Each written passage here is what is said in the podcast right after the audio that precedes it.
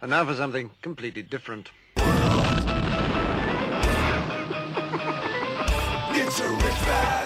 Forget everything you've been told by others before. Get ready for the real deal, the full story, real talk about money, markets, life. Now, it's The Real Investment Show with Lance Roberts, presented by RIA Advisors. And good morning and welcome to the show. Of course, it's Monday as we kick off another week in the month of June, and I can't tell you what's higher, inflation or gas prices. I mean, you know, it's just pretty much about the same at this point. And the temperature, that's right. so it's all moving up there. Um, no, a couple. Of, there's uh, actually an interesting, you know, the you know, you know the old joke. It's you know, inflation is so high. You're supposed to say, how high is it? How high is it? It's so high, the IRS is actually changing the mileage calculation.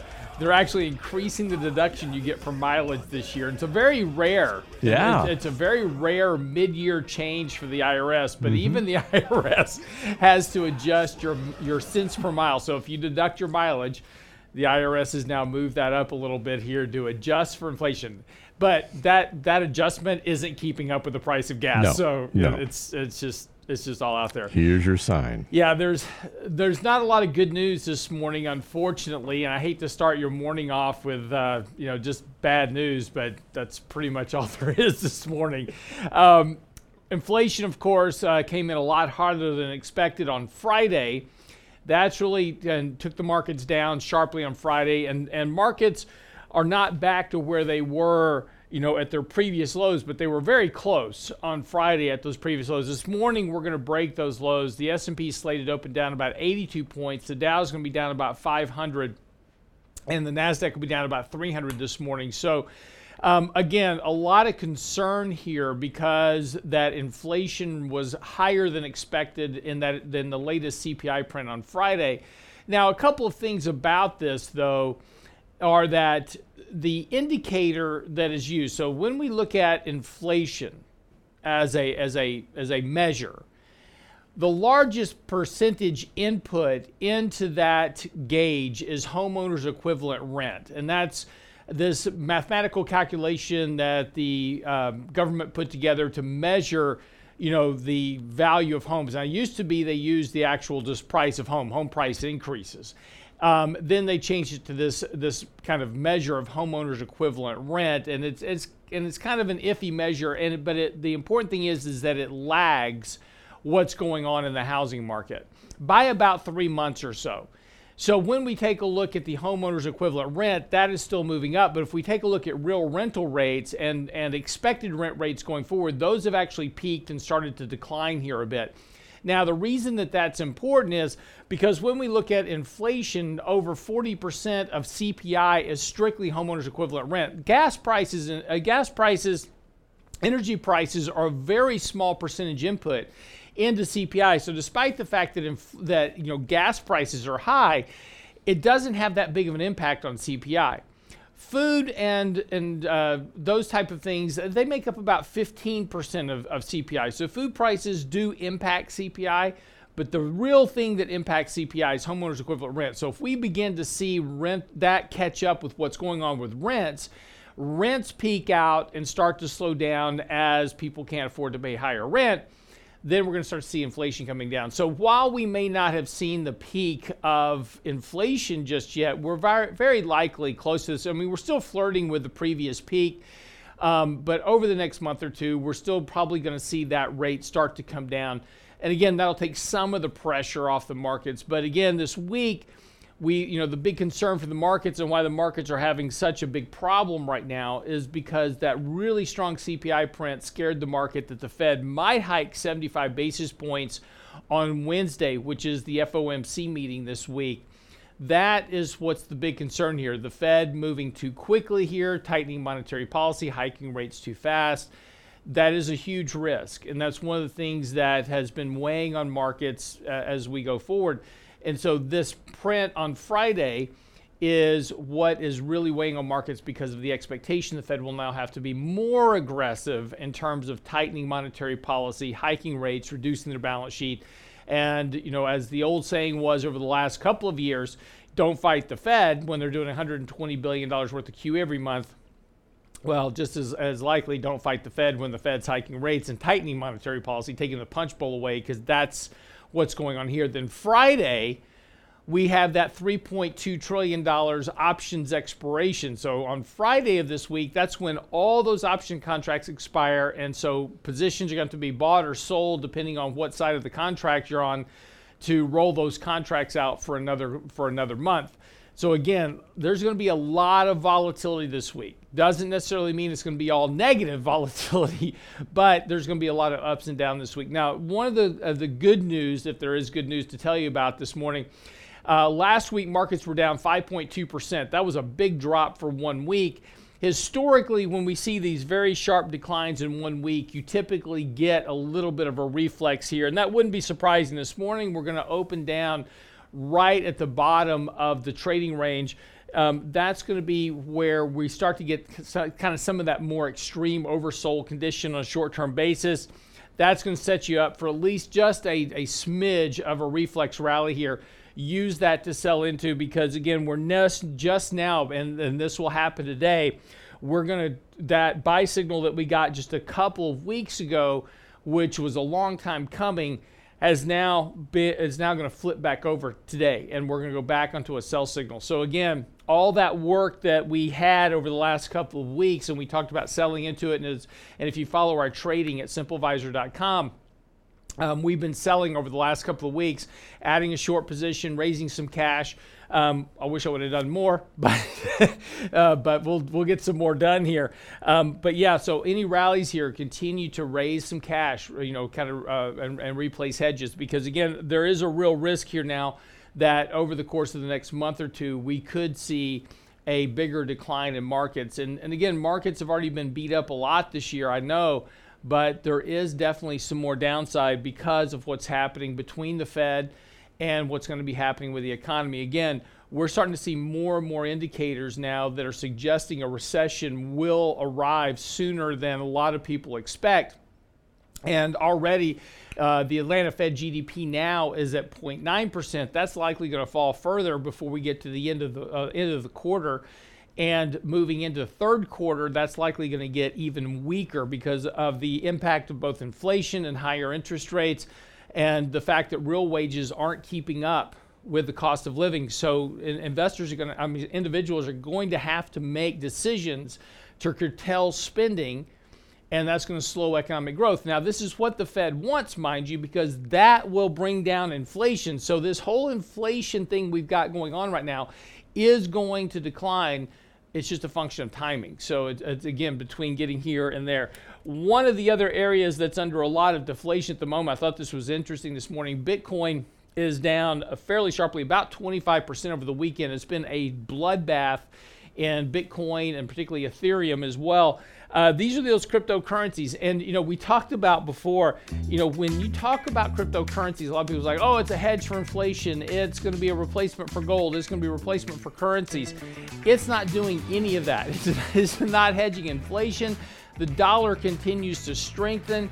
Uh, Bitcoin and cryptocurrencies continue to weaken. So, whatever the theory was behind cryptocurrency, and it's going to be its replacement as a store of value in the world, has not worked out that way at all. Now, maybe it will eventually here as we get into Web 3 or, or maybe even Jack Dorsey's Web 5 but you're going to have to get into some form of cryptocurrency u- utilization where that value is ultimately redeemed. I'm not saying there's not a future for cryptocurrency at all. I'm just saying that at this point, it has not done what was widely expected by individuals. Okay, quick break. We'll come back.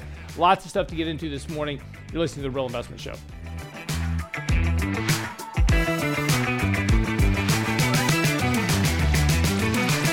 Get daily investment news you can use, delivered at the speed of the internet at realinvestmentadvice.com. Hurricane season is here, and along the Texas Gulf Coast, we know how to prepare. What we don't always know is which way the storm will go, and if a hurricane does come your way, whether your house will flood. Fortunately, you can get flood insurance. Unfortunately, flood insurance rates have skyrocketed.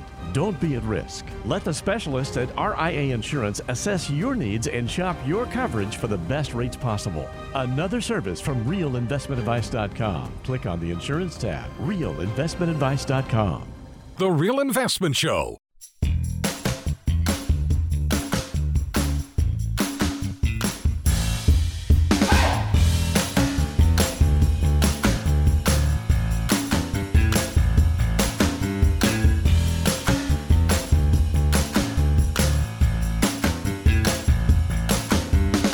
And welcome back to the show this morning. I'm your host, Lance Roberts. So, as I was saying, you know, there's just uh, a lot of pressure um, at the moment on markets just because of inflation and what's happening in terms of prices in general. And, and you know, there's a country western song that goes, you know, scratched off a lottery ticket, won $100, then he buys two cases of beer and he buys a tank of gas. It's a good day, right? It's it's it's, it's a great day because you know, he's got this $100 scratch off. He's able to buy beer, fill up his truck, and you know, it's all good. And uh, so there was a couple of TikToks over the weekend of guys, you know, doing, you know, kind of going through the lyrics, going in, they're filling up their truck. And it's like $98 to fill up their truck. And they're like, I've got no money left for beer. And, you know, that's just kind of the reality of what's settling in.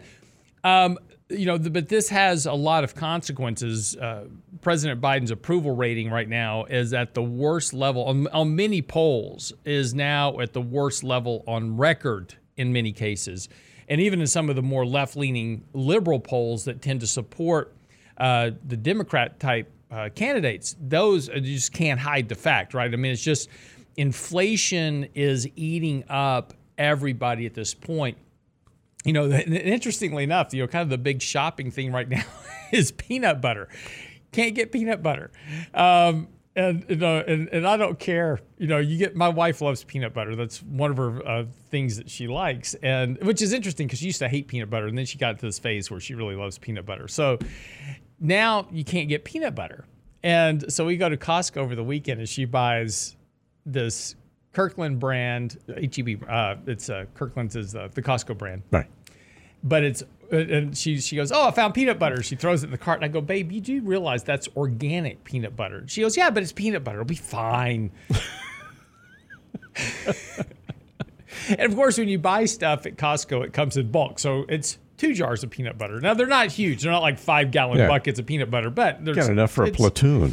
No, no, and it's it's just two regular jars of peanut butter, but it, it's labeled organic. And I was like, "Babe, know that is organic peanut butter." She's like, "It'll be fine. Don't worry about it." I'm like, "Okay, fine. I'm not gonna worry about it." Now I know from experience, organic peanut butter sucks. Okay, but I let people live and learn. That's the thing. And so she comes home, she cracks open that cart that that can of peanut butter. She looks at it. She goes, "This doesn't look like regular peanut butter." I go, "It's organic." And she takes a big spoonful of it, sticks a spoon in it, throws the thing in the trash can. I was like, "What's wrong with it?" She goes, "That's the worst peanut butter ever." and I go, "Yeah, there's no sugar in it. Organic peanut butter is literally salt and peanuts. That's all it is. Uh, there, and and if you've ever had organic, and there, I know there's people. I know, I know. There's there's some of you out there going, I like organic peanut butter. Okay, you're weird, but it's okay. Everybody has their thing. You can mask it with sugar infused jelly. That was her mom's solution. Mix it with honey yeah. and a lot of jelly. peanut butter jelly, it'll work fine. Yeah. Gotta get the sugar back in peanut butter. Nobody will know. So anyway, but you know this, uh, you can't get peanut butter. You, you know, you go to the store and it's all sold out. But there's you know there's just a lot of stuff that's still not on shelves and a lot of things that are still sold out and you can't get it. And this is you know frustrating people uh, first of all, and then when they do check out and their bill is quite a bit higher, you know, that's more frustrating, particularly when they're trying to make ends meet. And so, not surprisingly, if they're asked how the president is doing, how do you feel the president is doing with the economy? You know, the guy in charge gets the blame. And, and it's not, and, and let's be clear, you know, this is not President Biden's fault entirely. Some of it is. But some of this is President Trump's fault. And some of it goes back to Obama's fault. And some of it goes back to Bush's fault. We can go all the way back through history. And we make decisions that lead to outcomes, but these decisions don't always show up right when we expect them to happen. So to say this is all President Biden's fault is not fair because a lot the economic shutdown and the first stimulus checks and the massive Fed interventions by you know uh, the Federal Reserve that happened under the Trump administration, and so but it just took time to show up in the economy. So you know that we always have to think about these things, and you know it's always interesting if you take a look at stock market returns they they always in over history, you'll see that stock market returns tend to be better under Democrat presidents than they do under Republican presidents. But then if you go back and overlay where recessions occur and where, you know, crisis events occur, those happen underneath more often than not Republican presidents, not because you know, they're the guys that did it. It's they inherited the setup from the previous president, which in a lot of cases happen to be Democrat because we flip flop back and forth, right? We go Democrats, Republicans, Democrats, Republicans. Good example Bill Clinton, Democrat president, did a whole lot of things that led up to the Enron crisis, dot com crisis, et cetera. That was all inherited by George Bush. So, I mean, again, that's just kind of the way these these things occur over time. Policies take time to go through the system, but whoever happens to be the guy in charge, this is why you got to be careful if you're going to run for president. You know, don't, don't do it when things are really good because you're going to get all the bad stuff when it comes down. Um, but that's that's just how it works out. So you know these polls are great, and unfortunately we kind of blame the guy in office. And, and look, I, I'm not I'm not giving him a I'm not giving Biden a free pass here because he's made a lot of bad decisions that have exacerbated the situation we are now. We already done a bunch of checks. He wanted to, do, and he did more, right? And that just made things even worse in the midst of a supply chain shutdown. So, you know, this is those are decisions that were made. You know, uh, restricting oil and gas permits. Um, you know, uh, shutting down the XL pipeline. These type of things. Um, you know, those were decisions that led to a oil supply shortage and high oil prices, which are now feeding through to gas prices. So those were his decisions. He gets that blame, right? So my, my, my point here is is that we can't blame inflation entirely on one person, but it's just what Americans are dealing with right now. And that sentiment is showing up everywhere. The University of Michigan Consumer Sentiment Index, which came out on Friday, is at the lowest level on record. Now, think about that for a moment the the University of Michigan Consumer Sentiment Index, they go out and they ask people, "How do you feel about the economy, investing, other stuff?" And they get this this sentiment survey. And so they weren't asking people, "How do you feel about the economy?" People feel worse today about the economy than they did at the depths of the financial crisis. Now think about that for a moment because in the depths of the financial crisis, people are getting kicked out of their houses, right? They're losing their jobs left and right. They are uh, they are, you know, just being crushed at every corner. And yet, sentiment is worse now. so, you know, now there's some good news behind that as well. Is that the one good thing about having, you know, vastly negative sentiment is that it's also where you're near market bottoms ultimately. Now, it doesn't mean today or tomorrow or next week, but this is where you start to try to fish out a bottom because everybody is so negative on everything at this point that they are simply, you know, can't get any worse almost at this point. So, you know, there's there's some upside here that, you know, we may be getting closer to the the bottom of this, you know, uh, situation. But again, it feels like right now, at least from an inflationary standpoint, that there's just no end in sight. Inflation is just going to keep going up. Things are going to keep getting more expensive, and you know, I just can't. You know, this just is never going to end. And that's the way that as humans, that's the way we always respond to things. Things can only go in one direction, and they're going to go that way forever. But that's just not the way things work out. The, these things will change, and we don't know exactly why they will change or when they will change for certain, but they will. With with an absolute guarantee in the next year or so, we're going to be talking about much lower rates of inflation, much slower rates of economic growth. We're going to be talking about a reversal. We're going to be t- looking at a Federal Reserve trying to figure out how to start QE again and drop rates back to zero. We're going to talk about probably whoever's elected, you know, into office is going to be talking about how to get more checks to households or whatever it is, right? But we're going to be on the other side of this of this coin in late this year or next year. And that's just a function of how things work. And, and the important thing is, is that inflation doesn't moderate. this is a big point that we need to be aware of. Throughout history, inflation doesn't run up slowly and then just stay there. Inflation spikes up, because of events and in the economy and then crashes. Oil prices spike up and then crash. That's just the way those things work because of what they do to the economy. You get spiking inflation, you're going to cause a recession. In fact, I just did a chart in this weekend's newsletter. So if you go by the website, realinvestmentadvice.com, and click on the newsletter link under the Insights tab, you'll get our latest newsletter. And I put a chart in there showing inflation going back to 1960.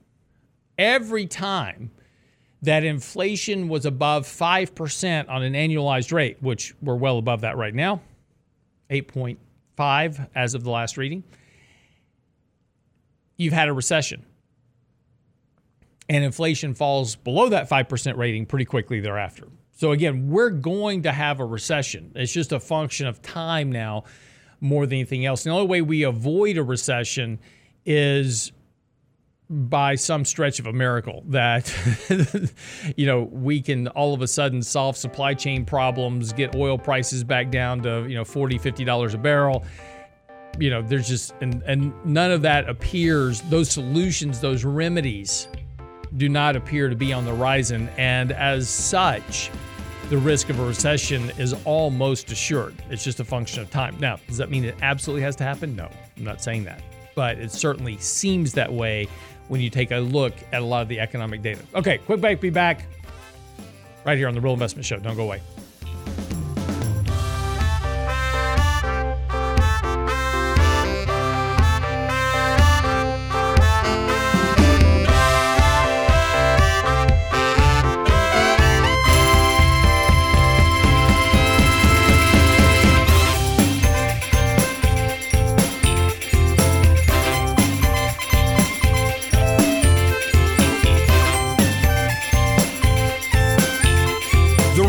Investment Advice blog. It's required reading for the informed investor. Catch it today at realinvestmentadvice.com.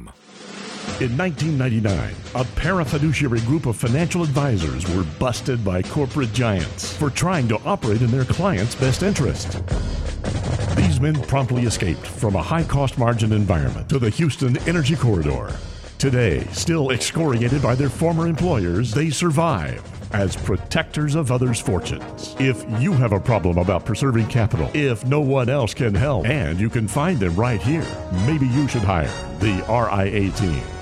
You're listening to The Real Investment Show.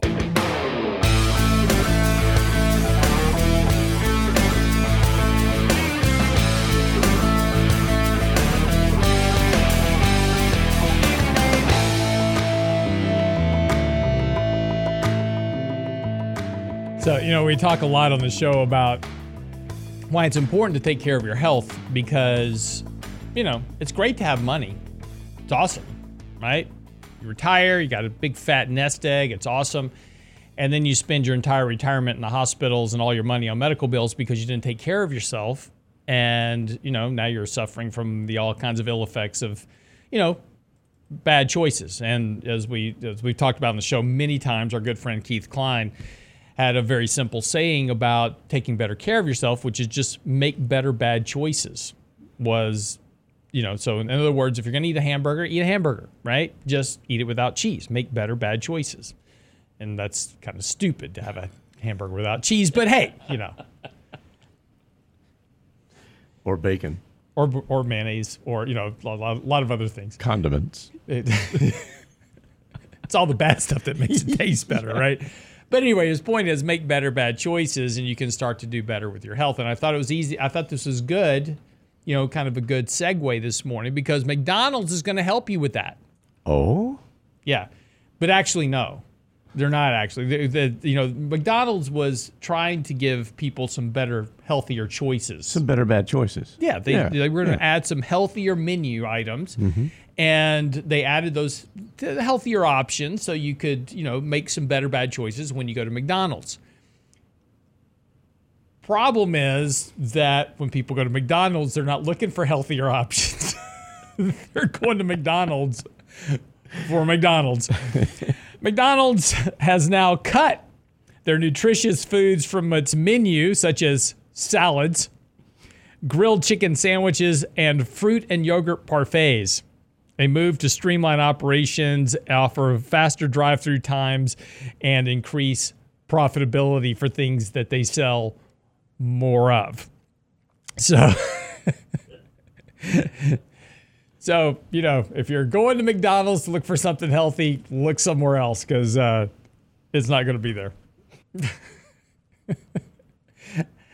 you know, McDonald's isn't my first choice for a salad, No. by the way. Just No. you know, Mm, just saying. Just just say it.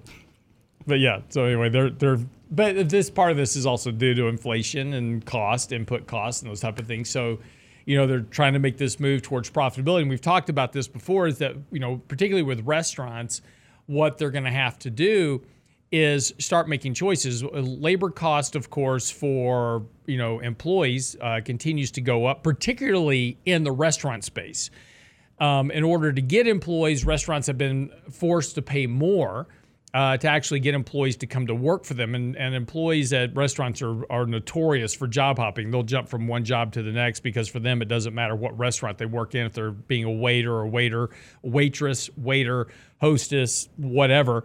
Those jobs are plentiful and they can just jump from one job to another pretty quickly they don't care. They just learn a new menu and keep going.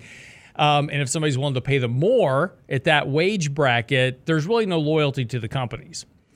So they job hop pretty regularly. And so, and this is one of the things we talked about with job openings. When you take a look at these job opening surveys, you know, a lot of those jobs are in those areas that have a lot of high turnover. Because why am I going to take my job posting down? I put a job posting up says, "Hey, I need a I need a hostess for my restaurant," and you know, I need, I should say host. We should be politically correct here. Got to be inclusive. Yes. I need a host uh, for my restaurant. And I know that as soon as I hire that person to do that job, that, you know, very likely they could quit. So I just leave that job posting up all the time. And, you know, if people call me, I, you know, take their resume in and say, yeah, yeah, we're probably going to be hiring here for that job pretty soon.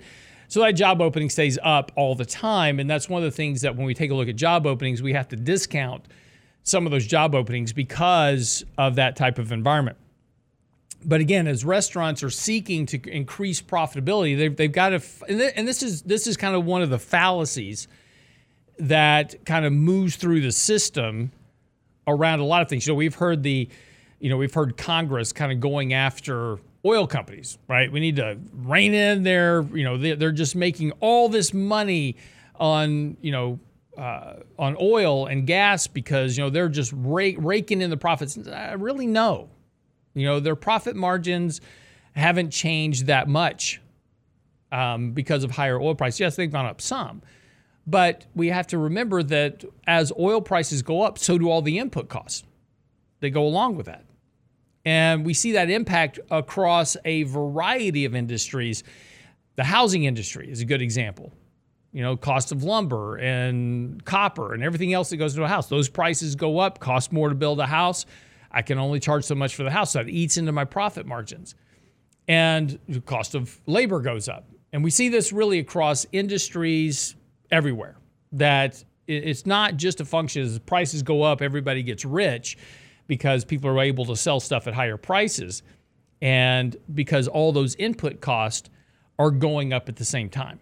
And that impacts those profit margins. So between wages and the cost of goods and products and services that you outsource, all those type of things, companies are having to make these decisions in order to bring down their cost in order to maintain profitability to make Wall Street happy, right? And this is one of the things that we've seen in recent reports. There have been 10,000 mentions, over 10,000, of inflation in, in, in the earnings reports. As these companies have been reporting earnings, there have been over 10,000 mentions of inflation. Not surprising because they're reporting, you know, hey, our earnings were this in the last quarter, our revenues were this, and the the the reason we didn't make as much as we expected was because of inflation. And that impacted our earnings and our revenues and our profit margins and all those type of things that they report on, of course, and that's why we've seen a lot of stock prices a come down, but we've seen some of these companies just get blasted when they report earnings they're down 20, 25, 30% because they missed earnings. And it wasn't because they missed earnings, as much as what it was they said about the next quarter and the quarter after that. And all of a sudden, those major growth rates that these companies were railing off over the last two years evaporated because of both a slowdown in the economy plus higher input costs. And so we've seen that reflected in a lot of these companies. But that, that's but this is the impact of inflation working through a system. Now, this all breaks stuff. And this is the important thing. As we talk about inflation, as we said earlier, inflation tends to spike up and then it continue, it, it normally um, crashes very quickly because something breaks. Inflation doesn't fix itself by itself. It breaks inflation breaks things. And when something gets broken that's when all this corrects. In fact goldman sachs just recently was talking about that the um, central banks the federal reserve and european central bank as a function appear to be set to break some things according to their title and, and what they and what they're talking about here is that the fed is set to hike 50 basis points this Wednesday. I suspect, you know, there's there's a lot. Uh, one of the reasons the market is, you know, really kind of off its base this morning, in particular, is because now with that inflation print on Friday, the markets are concerned the Fed could hike 75 basis points on Wednesday. The Fed's pretty much already taken that off the table previously, and they've not made any mention of that over the course of the last three, four weeks heading into this meeting. There hasn't been any leaks. There hasn't been anything else that they might hike faster. So I suspect, and the Fed normally doesn't do stuff to shock markets, particularly when markets are already weak. So I, I wouldn't, you know, I would suspect that they're going to hike 50 basis points on Wednesday. Now, on Wednesday's meeting, they could become a little bit more hawkish in terms of their their context, talking about where we are with inflation and and kind of their outlook for inflation over the course of the next several months and set up for a 50 basis point hike at every meeting through September. That wouldn't be surprising at all. That now that's actually if that's the case, that could actually be a bit of a positive for the markets. Markets have already kind of predicted and have already priced in 50 basis point hikes at this meeting, the July meeting, and the September meeting. So if that's really what kind of what comes to fruition this week, in the Fed's fight against inflation. That could actually be a positive because that's already kind of priced in. It, it, the thing the market's working worrying about, and the reason markets are down this morning, is they're worried about an even more aggressive Fed policy than what was expected previously. And it's not, of course, just the, the, the Federal Reserve here, it's also the European Central Bank. It'll be interesting to see what the European central banks will do anything attitude in terms of monetary policy does in the face of 8% inflation. I have I have a strong suspicion that um, Christine Lagarde may have be having a bit more of an issue with monetary policy than she's letting on right now. Um, there's also some other issues. Again, we've got uh, a big expiration on Friday, but uh, fund flows into markets have been very terrible. Liquidity is very weak at the at the moment. And this is all kind of exacerbating this inflationary impact that is currently weighing on markets. So again, a lot of stuff to talk about, you know, over the next few days. And on Wednesday, as I said, we'll get the Fed policy. Then on Friday, we've got um, options expiration. Then at least after that, we've got a little bit of a break for markets to take a breath and kind of factor all this stuff in. So got to get through this week. It's going to be volatile. Uh, try not to make any mistakes here, driven by emotion. There's not there's not any good news right now. There's no good news out there at the moment. So be careful not to let emotions override your strategy. Be right back after the break. Wrap up the show.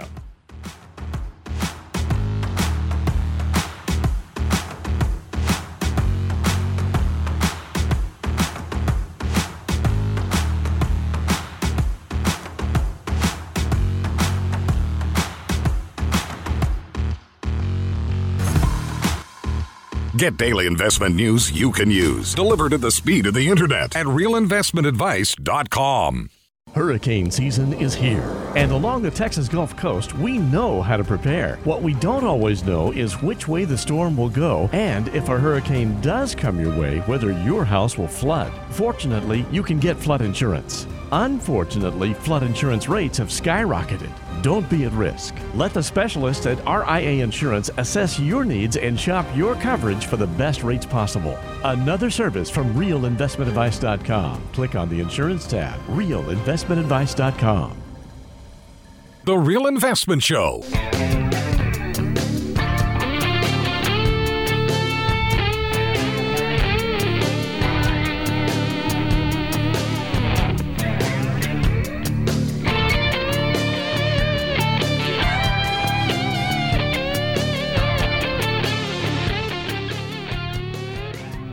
Just kind of looking at um, futures this morning. Futures were down 880 on the Dow this morning, or down about 547 at the moment. Still not good, but you know, better than a sharp stick in the eye, as, as my mom used to say.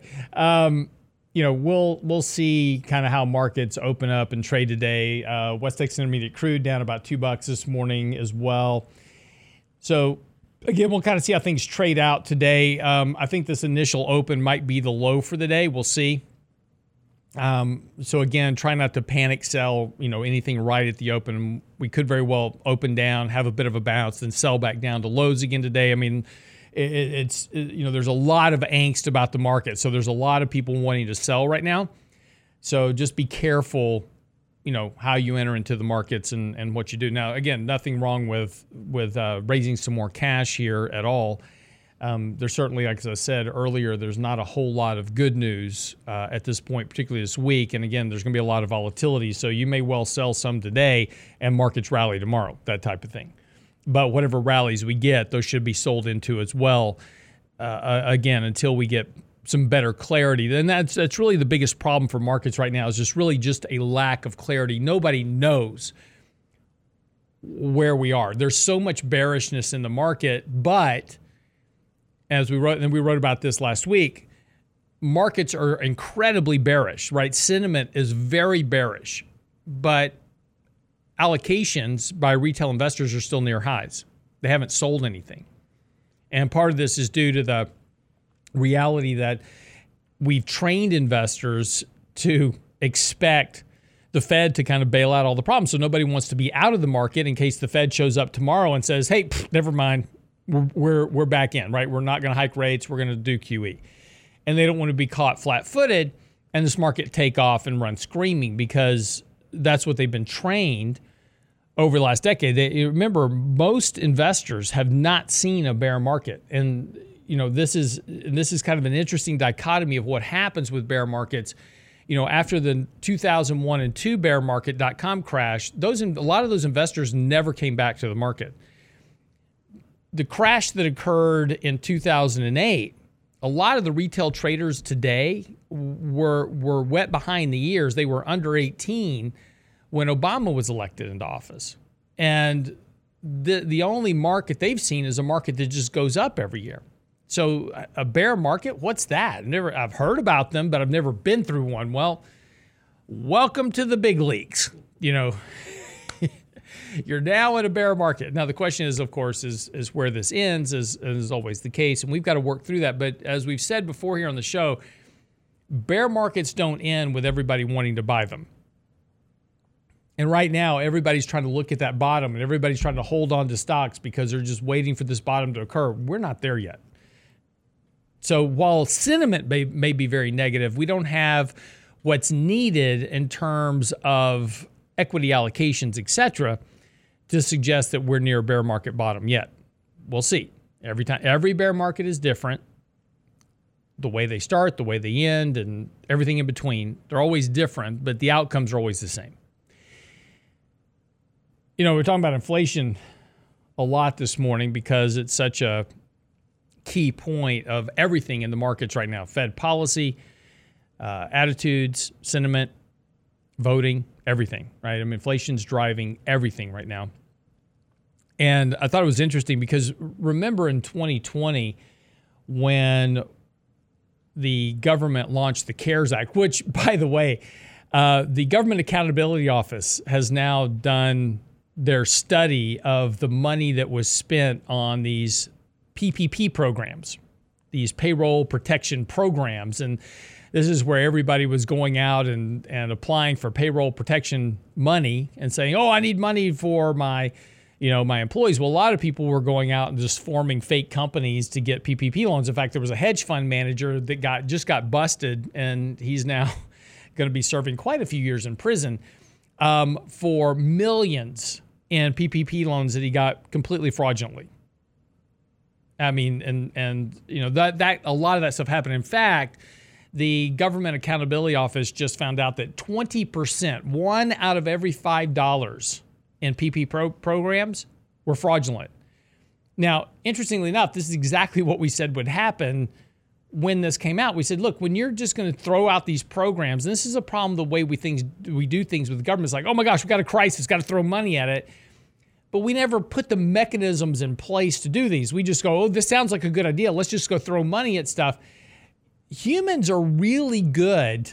You know, they they say if you ever want to build a foolproof system, hire a fool um, because people can figure out how to mess up anything right like you say i've got the perfect gadget right and it, this is a indestructible gadget and somebody will destroy it that's why we have that's why we have warning labels on everything did you hear about by the way did you hear about geico over the weekend No.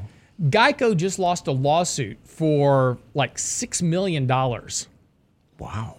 Okay, so Geico's. uh, In fact, we had one of our commenters on our YouTube page this morning says, "Hey, good news! I just saved fifteen percent on my Geico insurance."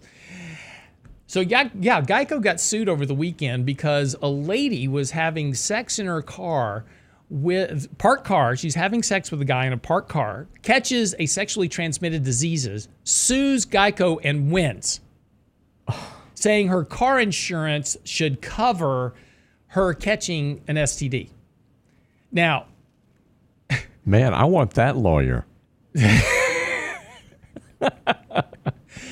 But this is why we have labels on stuff that make no sense, like Yeah. don't use a hair dryer in the shower. Um, you know, those type of things, 30 years ago, your automobile manual right? used to provide all kinds of information like how to set the valves and the gap clearances on your spark plugs. Today's manuals tell you not to drink the battery water. That, that is correct. Because people do stupid stuff. You remember the whole uh, lady that sued McDonald's over Yes. the hot coffee? Yes. And that's why you have labels that And says here hot we are. coffee. It's Porsche called got- McDonald's Hot. I know. You know, it's just, but this is why you have all these stupid warning labels. But yeah, so Geico get lo- loses six million dollars on this lawsuit over, and it's it's completely stupid. I mean, but there you go. Now, I wonder so now, was- now there will be a rider in your in your Geico insurance. If you know, if you want to have extra coverage for having sex in your car, you too can pay for there that There you have it. With a 15% discount. uh, with 15% discount. But this is the stuff that this is the problem of of where we are in society, right? And that's what I'm saying is like, you know, if you can figure out how to break something, people will do it. And that's what happened with PPP loans. We just throw this money out there and we say, "Oh, everybody will just be honest." I don't even want to know what they say on YouTube right now.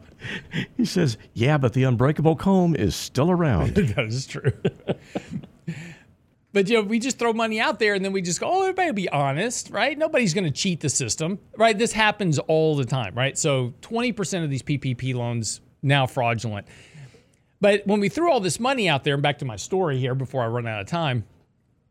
So we threw all this money out there in the CARES Act and we gave all these checks to households and we shut down the economy so nobody could get anything people started buying just random crap at the store. I mean, just you go to the store and shelves would be empty because people were buying. They're like, I don't know if I need that, but I'm going to buy it anyway just in case because it might not be here tomorrow. Except for the Beyond Meat stuff, you could go at any time and get all the Beyond Meat you wanted. Nobody wanted that crap, but all the other random crap people wanted. Right? People were buying the stuff out. Interestingly enough, because of where we are now, the demand for random crap has now ended. And we have now seen, and we're, you know, we talked about Walmart and Target, but here, let me run through a few stores for you real quick here. I thought this was a very interesting expose of what's going on with the random crap problem. in in America right now. Now, this is the percentage change between 20 quarter one of 2021, quarter one of 2022. Now, we just finished uh, second quarter and we're still reporting on that, but this is year over year, quarter one. Inventory at Walmart up 32%, sales up 3.9%. Now, think about that for a second. Amazon inventory is up 46.7%, sales 7.5%. Home Depot inventory 31.92%, sales 3.75%. These are increases. Costco inventory up 26%, and this is why we still own Costco. Sales up 16% at Costco. Now, see, that's that number. Pay attention to that number. That's why we own Costco. Inventory at Walgreens up 4.75, sales up 14%. Target inventory up 43%, sales up 3.9%. Now remember, Target, Amazon, Walmart in particular the ones that, that noted in particular a inventory problem. But it's not just those. Lowe's inventory's up 10%, sales are down 3.1%. Best Buy inventory's up 9, sales are down 8%. Dollar General inventories are up 19%, sales are down 4%. TJ Maxx inventories up 36, sales are up 13. So the point here is that there is now inventory builds across the retail sector. All that demand that was created by sending checks to households is now gone because that money's gone. They've spent it. Now they're having to turn to credit cards in order to maintain spending. But that spending is simply just trying to buy the stuff they need to live from one month to the next. That's gas, that's food, that's paying utility bills, that's paying the rent or the mortgage. That problem is not going away. Taxes are going up, homeowners insurance are going up. You know, the, all those all those things are going up. Those costs are going up. Wages not keeping up with those price increases. All right, that wraps up the show for the day. Stick around. We've got three minutes on markets and money coming up. Uh, we have our sector. Uh, sector by sector analysis this morning at simplevisor.com. So if you go to simplevisor.com, you can register for free for 30 days. You can get our sector analysis report. Uh, we go through each of the major sectors uh, uh, with both buy and sell uh, stop levels uh, for each of the major sectors in the S&P 500. That's on simplevisor.com right now. Also, our latest reports, our newsletters on the website, realinvestmentadvice.com. It's all there for you. Send your questions and comments. See you back here tomorrow. It's a rich man's world.